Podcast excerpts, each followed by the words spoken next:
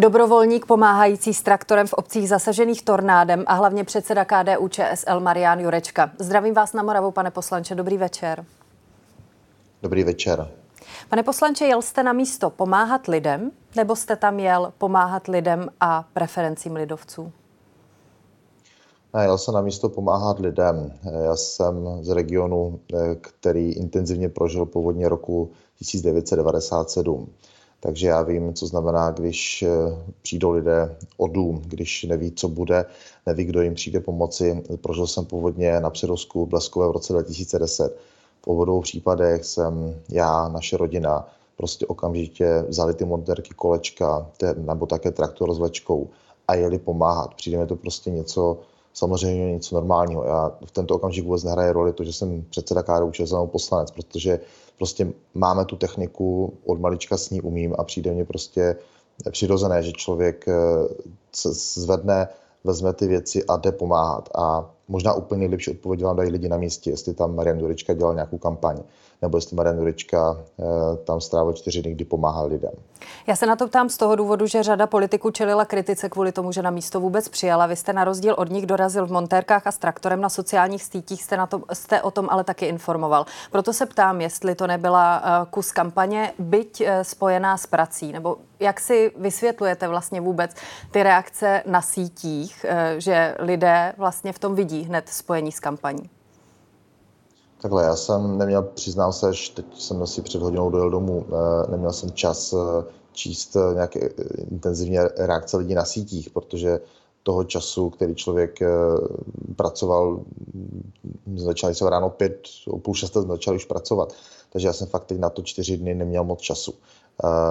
To, že tam politici přijeli, já bych to trošku rozdělil. Jestliže tam přijede člen vlády, premiér, vicepremiérka, já jsem to i napsal, v reálném čase na sociální sítě, je v pořádku.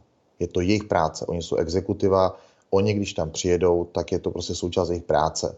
Je lepší jednou vidět, než dvakrát slyšet. To mně přijde prostě také normální.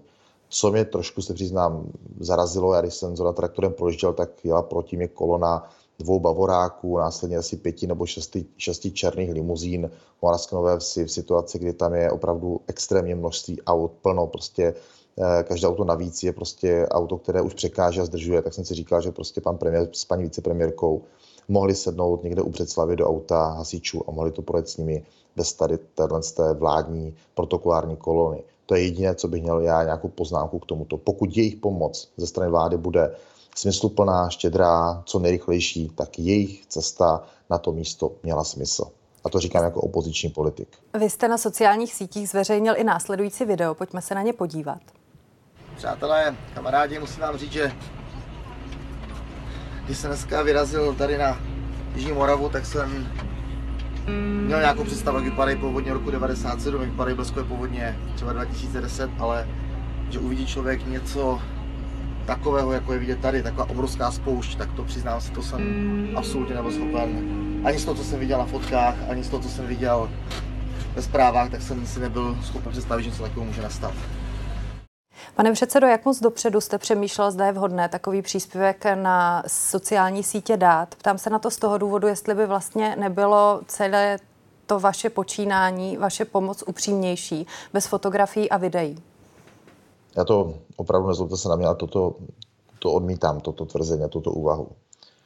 Vysvětlím z jakého důvodu. Protože když dáte eh, ze strany i mne v této roli i politika tu informaci o tom, co se tam reálně děje, tak ta informace má poměrně velký dosah v tom, že to vidí lidé, kteří začali také nabízet obrovskou pomoc. Já už jsem ve čtvrtek večer dal k dispozici svoje osobní mobilní telefonní číslo. V pátek jsme k tomu přidali adresu pomoc.cz a my jsme zprostředkovali opravdu stovky kontaktů pomoci. Pomoci relativně drobné, až po několika, několik kamionů řeziva, tašek, Dneska mě volali zástupci Škody Auto, kteří nabízejí větší množství aut na dlouhodobější zápůjčku lidem. To proto, protože mají také zprostředkovaný další, další informace o tom, jak ta situace, situace vypadá. Tady je Martin Veselovský. Chci vám poděkovat, že posloucháte naše rozhovory. Jestli chcete slyšet celý podcast, najdete ho na webu dvtv.cz. Tam nás můžete i podpořit a stát se členy DVTV Extra.